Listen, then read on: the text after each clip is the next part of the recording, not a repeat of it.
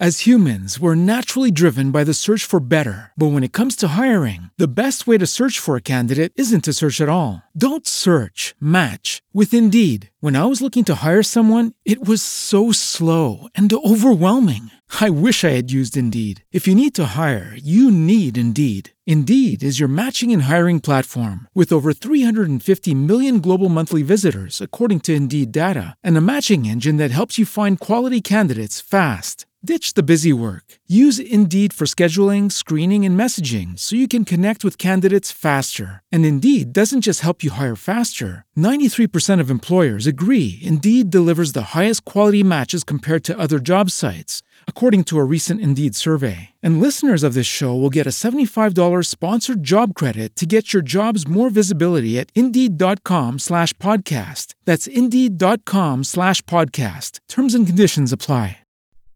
Anthony Braddle, aviatore, tornato in patria in licenza di malattia dall'India, non si sente in dovere di esprimere un'opinione.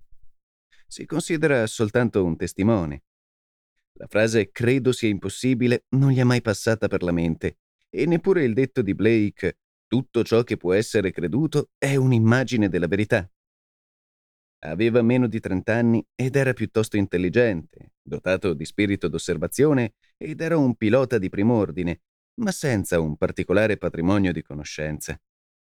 Era un tipo pratico, non molto fantasioso, e si stava recando a passare la convalescenza nella casa lontana del fratellastro tra le montagne del Galles.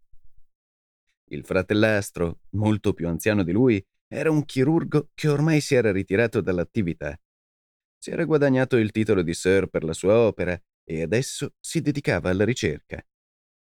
L'aviatore diede un'altra occhiata alla lettera d'invito.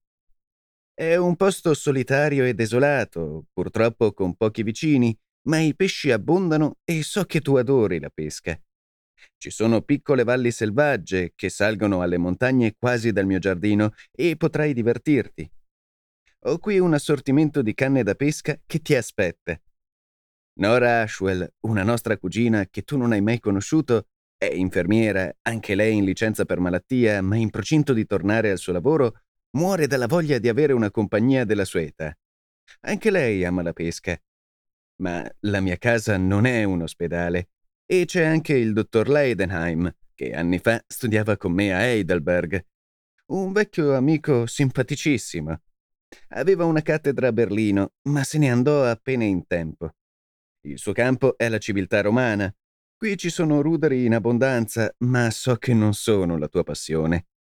Le leggende brulicano e le superstizioni non finiscono mai. Si dice che succedano cose strane in una vallata chiamata la Valle del Capro, ma neppure questo ti interessa.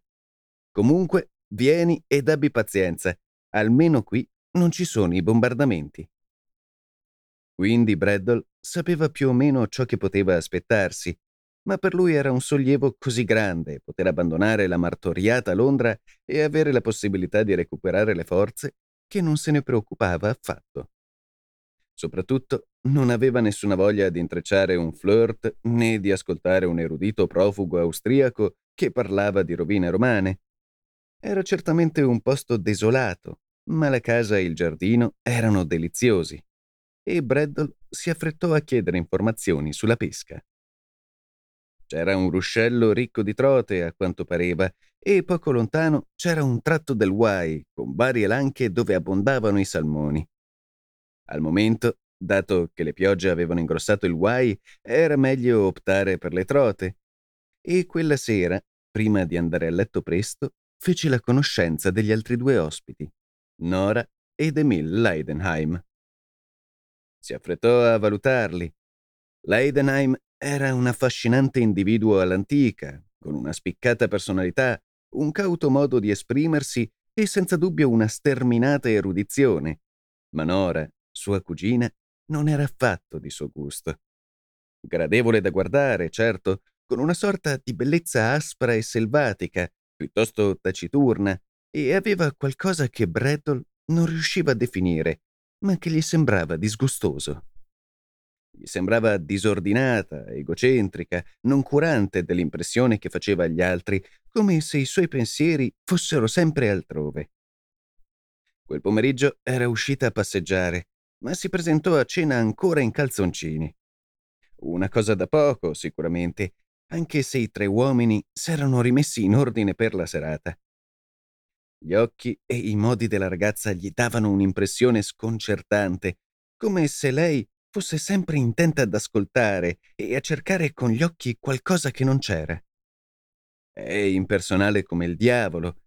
Sembrava una cosa ridicola, ma nella sua personalità c'era qualcosa che lo metteva a disagio e quasi che gli dava i brividi. I due uomini più anziani, pensò, dovevano lasciarla molto abbandonata a se stessa. Esteriormente, comunque, tutto andò in modo piuttosto normale e per la mattina dopo fu organizzata una spedizione di pesca. E spero che porterai qualcosa da mettere in tavola, commentò il fratello di Braddle dopo che la ragazza fu andata a dormire. Nora non ha mai portato neppure un pesce. Dio solo sa come passa il tempo, ma non credo che vada al ruscello. A questo punto un'espressione enigmatica passò sul volto del dottor Leidenheim, che tuttavia non fece commenti. Dov'è il ruscello? domandò Braddle. Nella valle del Capro che hai detto che è strana per caso? E perché hai scritto che è strana? Oh no, non è nella Valle del Capro, fu la risposta. In quanto alla stranezza, non intendevo niente di speciale. Solo gli abitanti di qui sono superstiziosi e la evitano persino di giorno. C'è un po' di isterismo in aria, sai? Soggiunse il fratellastro di Bradwell.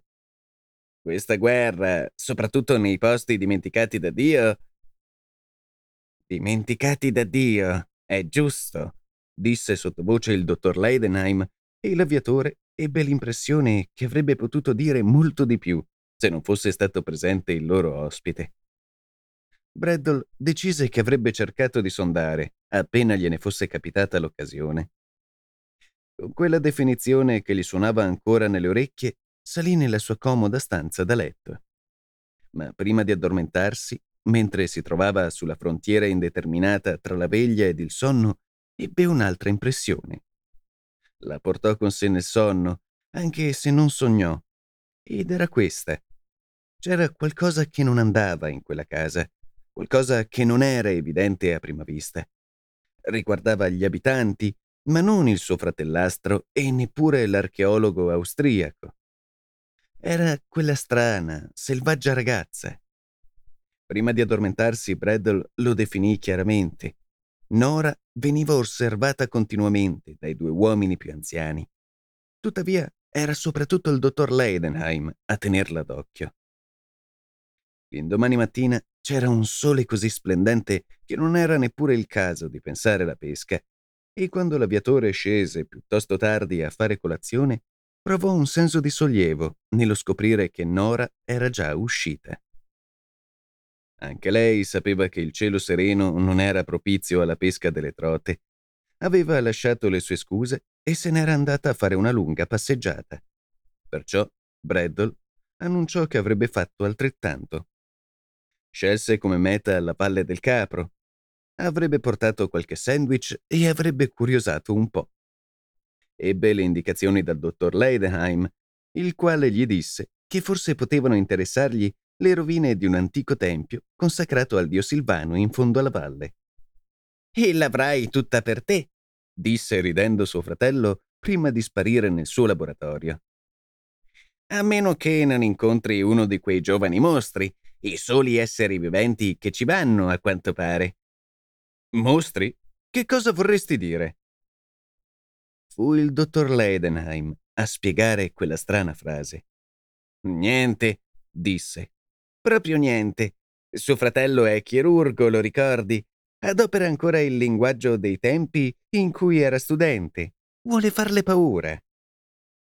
Braddle, vedendo che una volta tanto il professore era piuttosto loquace, insistette, ma senza grandi risultati. Si tratta soltanto di questo, disse nel suo ottimo inglese. In questi anni di guerra ci sono state una o due nascite anormali, nella mia lingua le chiamiamo Misgeburt. probabilmente erano dovute all'isterismo collettivo della gente del luogo. Poi aggiunse, quasi parlando a se stesso, qualcosa che si riferiva ad Urmenschen e ad Unheimlich, due parole che Breddle non conosceva. Ah, esclamò l'aviatore. Si tratta di questo allora, eh? Credevo che venissero sempre eliminati alla nascita o conservati in recipienti di vetro. Nel mio paese è così, infatti. Non sopravvivono. L'aviatore rise. Ci vuole altro che un Misgeburt per spaventarmi, disse, e abbandonò lo spiacevole argomento prima che il vecchio archeologo si mettesse a parlare del tempio di Silvano e delle rovine romane in genere. Più tardi si rammaricò di non aver fatto qualche altra domanda. Ora bisogna ricordare che Anthony Breddle era quel che si dice un uomo coraggioso. Possedeva quel tipo di ardimento che si accompagna alla totale assenza di immaginazione. Aveva una mente semplice, di tipo primitivo, e raggruppava le immagini che l'attraversavano e ne traeva deduzioni, ma è dubbio che si potesse parlare di una vera e propria capacità di pensiero. Quando entrò nella piccola valle, la sua mente funzionava, come al solito, in modo automatico. Vi passavano immagini del fratello e dell'austriaco, entrambi anziani che oziavano nella sera della loro esistenza dopo considerevoli successi, anche se il secondo aveva il ricordo delle sofferenze conosciute sotto il nazismo. I discorsi sull'isteria collettiva e il resto non avevano catturato il suo interesse. E Nora era strana, e in ogni caso non era il suo tipo. Doveva essere una specie di gatta selvatica, nonostante la sua aria tranquilla. Se era rimasta impressa nella mente di Braddle più vivamente degli altri, era a causa della nozione della notte precedente, che Nora fosse sotto osservazione. Era evidente che stava combinando qualcosa. Non portava mai a casa un pesce, per esempio. E la strana espressione nei suoi occhi, il netto sentimento di repulsione che gli ispirava. Poi però anche quell'immagine sbiadì. In quel momento Braddle provava soltanto un senso di piacere, di spensierata felicità. La bella mattina soleggiata, gli uccelli che cantavano, il ruscello che fingeva di essere un torrente rumoroso, il fatto che le operazioni appartenevano al passato e che lo attendevano alcune settimane di libertà. E questo gli rammentò che, dopo tutto, era convalescente dalle febbri e camminava un po' troppo svelto per le sue forze. Proseguì un po' più adagio nella piccola valle, mentre i frassini e le betulle argentee si infittivano e i fianchi scoscesi dei colli si restringevano. Passò davanti alle pietre crollate del Tempio Silvano. As humans, we're naturally driven by the search for better. But when it comes to hiring, the best way to search for a candidate isn't to search at all. Don't search, match with Indeed. When I was looking to hire someone, it was so slow and overwhelming. I wish I had used Indeed. If you need to hire, you need Indeed. Indeed is your matching and hiring platform with over 350 million global monthly visitors, according to Indeed data, and a matching engine that helps you find quality candidates fast. Ditch the busy work. Use Indeed for scheduling, screening, and messaging so you can connect with candidates faster. And Indeed doesn't just help you hire faster. 93% of employers agree Indeed delivers the highest quality matches compared to other job sites, according to a recent Indeed survey. And listeners of this show will get a $75 sponsored job credit to get your jobs more visibility at Indeed.com slash podcast. That's Indeed.com slash podcast. Terms and conditions apply. Lucky Land Casino asking people what's the weirdest place you've gotten lucky? Lucky? In line at the deli, I guess? Aha, in my dentist's office. More than once, actually. Do I have to say? Yes, you do. In the car before my kids' PTA meeting. Really? Yes. Excuse me, what's the weirdest place you've gotten lucky? I never win and tell. Well, there you have it. You can get lucky anywhere playing at LuckyLandSlots.com. Play for free right now. Are you feeling lucky? No purchase necessary. Void where prohibited by law. 18 plus. Terms and conditions apply. See website for details. Okay, round two. Name something that's not boring. A laundry? Ooh, a book club. Computer solitaire, huh? Ah, sorry. We were looking for Chumba Casino. That's right. ChumbaCasino.com has over 100 casino style games. Join today and play for free for your chance to redeem some serious prizes. ChumbaCasino.com. No purchase necessary. Full prohibited by law. 18 plus terms and conditions apply. See website for details. senza un'occhiata d'interesse e continuò a fischiettare allegramente.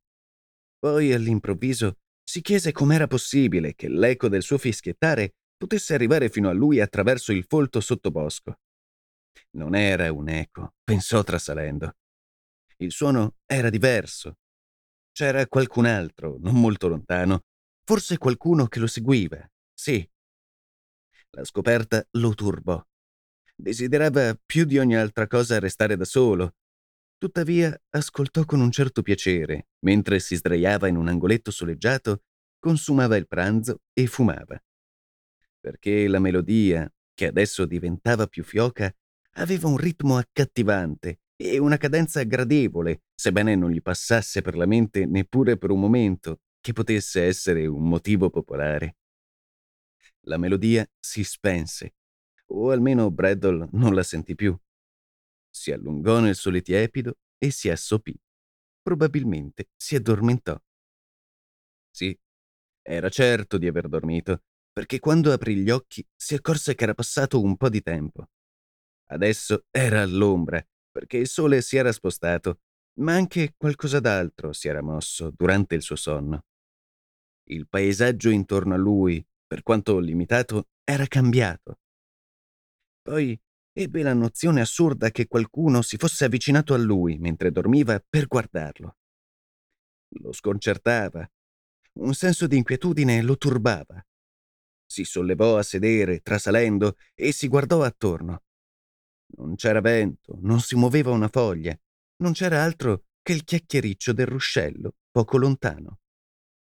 La vaga inquietudine si fece più profonda. Tese le orecchie ascoltando, perché in quel preciso momento il fischiettare si fece udire di nuovo, con lo stesso ritmo strano ed ossessivo. Si irrigidì. Quell'irrigidimento almeno lo conosceva, quella tensione improvvisa dei nervi che aveva provato altre volte in volo. Sapeva che era un preludio al pericolo.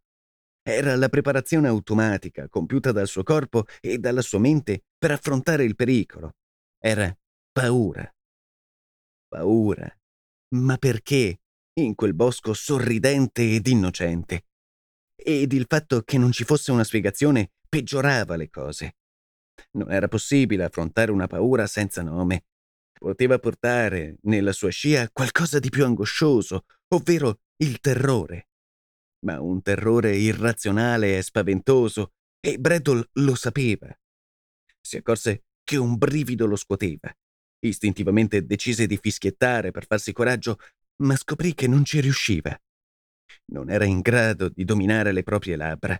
Tremavano senza emettere il minimo suono e il flusso del respiro era bloccato. Tuttavia, dalla sua bocca usciva una specie di ansito, la fioca finzione di un fischio, e si accorse, con orrore, che l'altro rispondeva. Il terrore lo sopraffece e, ritentando, fiaccamente rispose a sua volta. Allora l'altro si avvicinò riducendo le distanze. Eppure era una melodia incantevole, affascinante. Si sentiva rapito, trascinato indicibilmente. Il suo cuore era conquistato, una tempesta di energia lo pervase. Il giovane avviatore era coraggioso, come si è detto, perché aveva affrontato molte volte la morte, ma quella sconcertante combinazione di terrore e di energia era completamente nuova. Il senso di panico era al di fuori di tutte le sue esperienze precedenti il terror panico autentico e raro. Ed ora lo aggrediva come un tornado. Aveva l'impressione di perdere la testa, di impazzire, e lo strano musico si avvicinava, riduceva ancora di più la distanza. Simultaneamente pervaso dall'energia e dal terrore, cercò sollievo nel movimento. Si lanciò avventatamente attraverso il fitto sottobosco, in direzione del suono, conscio soltanto di un impulso stravolgente. Doveva incontrare faccia a faccia l'individuo misterioso. E tuttavia, quasi incoscientemente, si accorgeva che stava prendendo ogni precauzione per muoversi senza far rumore e per non farsi sentire. Quella strana contraddizione gli tornò alla memoria molto tempo dopo. Forse era un residuo di una capacità di resistenza che lo salvò da un indicibile disastro. La sua ricompensa era l'ultima cosa al mondo che avrebbe previsto. Non può esservi dubbio che fosse in condizioni anomale, tali da trascendere la sua comprensione, ma ciò che vide poi si impresse con chiarezza nella sua mente senza possibilità di dubbio. Una figura attirò lo sguardo attraverso lo schermo del fogliame, una figura che si muoveva. No, anzi, che danzava, mentre Breddle restava immobile a fissare Nora Ashwell. Lei era forse a una dozzina di metri, evidentemente ignara della sua presenza, con gli abiti così scomposti che sembrava seminuda, senza cappello, con i fiori intrecciati nei capelli sciolti, il viso radioso, le braccia e le gambe che si muovevano in una danza sfrenata, il corpo che ondeggiava da una parte e dall'altra, ma con grazia, e con in mano una specie di zampogna che a volte si portava alle labbra per soffiare la melodia ormai nota. Si allontanava dal punto dove Breddle era nascosto, ma lui vedeva quanto bastava per comprendere che la ragazza era in preda ad un'estasi, a un'estasi d'amore. Restò immobile, guardando quello spettacolo comprendente una giovane donna travolta dall'amore. Amore, sì, certamente, ma non del genere che Breddle aveva conosciuto fino a quel momento. Un amante, senza dubbio. Quella spiegazione banale della condotta di Nora passò fulminea per la sua mente, ma non un amante comune. E mentre osservava, senza l'ardire di muovere un passo, si accorse che quel fiume d'energia, quell'intensa brama di vivere che la sospingeva, agiva anche su di lui. Le frontiere della sua personalità normale, del suo mondo, stavano tremando. Da un momento all'altro sarebbero crollate e allora anche lui si sarebbe scatenato, travolto dalla gioia e dal terror panico. Rimase a guardare mentre la figura scompariva dietro il fogliame più fitto e rimase solo, dominato all'improvviso da un impulso soverchiante. Doveva fuggire da quella valle affascinante e spaventosa prima che fosse troppo tardi. Non riuscì a ricordare come ci fosse riuscito. Corse via, letteralmente preso dal panico, sospinto da un senso di terrore completamente estraneo alla sua esperienza. Non aveva l'impressione di essere seguito, né di essere oggetto di una minaccia personale. Sentiva piuttosto un potere, quasi animalesco, primitivo, immenso, che assaliva la sua realtà di essere umano. Un panico veramente di origine pagana. Giunse a casa al tramonto. Dovette sostenere una lotta per ritrovare la normalità e in quei momenti, fortunatamente, non incontrò nessuno. A cena, anzi, sembrò che le cose andassero come al solito. Parlò senza esitare della sua spedizione, sebbene si rendesse conto che il dottor Leidenheim lo osservava attentamente, come osservava anche Nora. In quanto a Nora, anche lei sembrava la solita, taciturna come sempre, benché i suoi occhi, luminosi come stelle, conferissero al suo essere una strana radiosità. Nora parlò pochissimo non si tradì.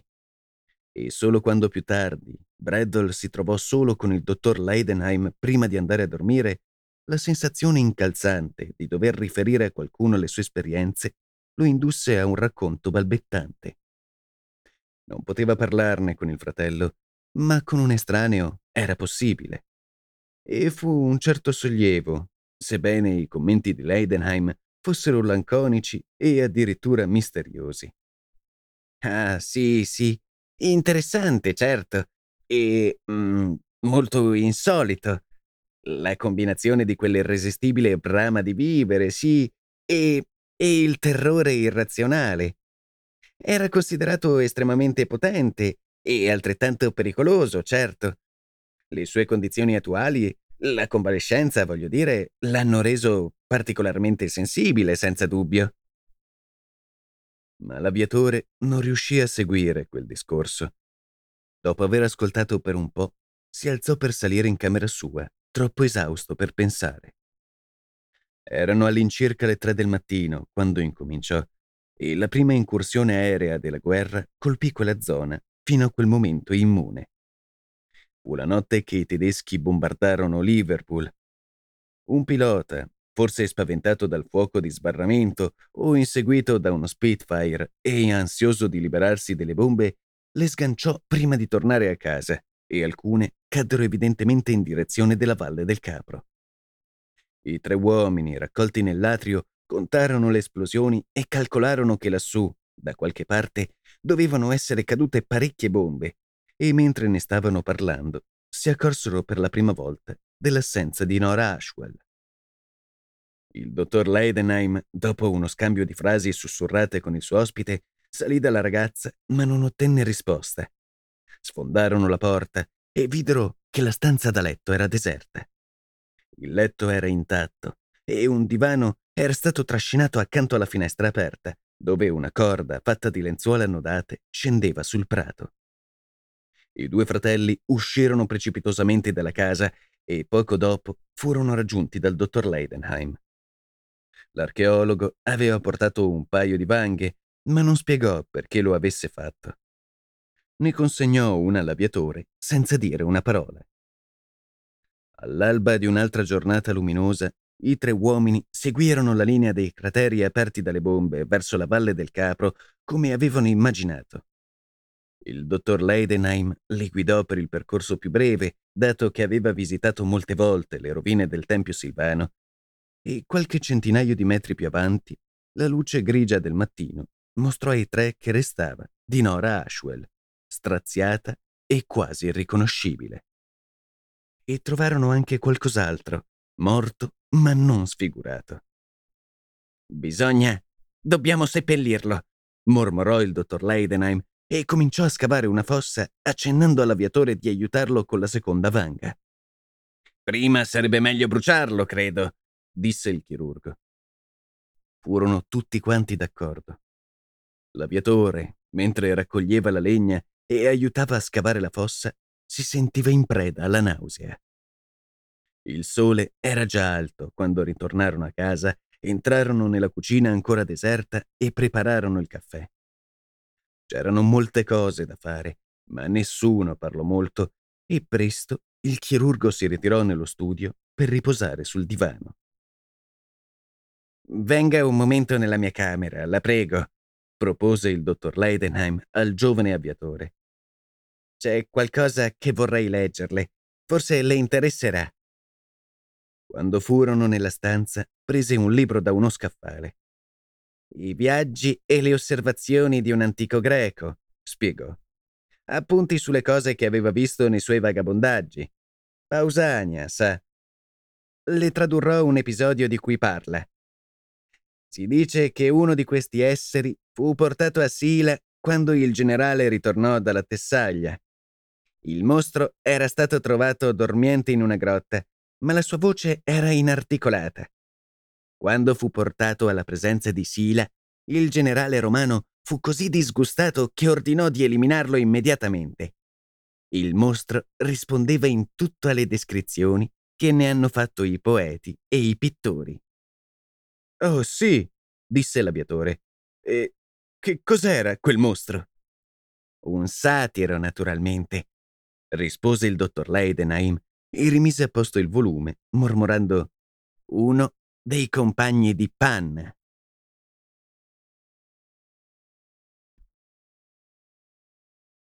Judy was boring. Hello. Then Judy discovered ChumbaCasino.com. It's my little escape. Now Judy's the life of the party. Oh, baby, Mama's bringing home the bacon. Whoa, take it easy, Judy. The Chumba life is for everybody. So go to ChumbaCasino.com and play over 100 casino style games. Join today and play for free for your chance to redeem some serious prizes.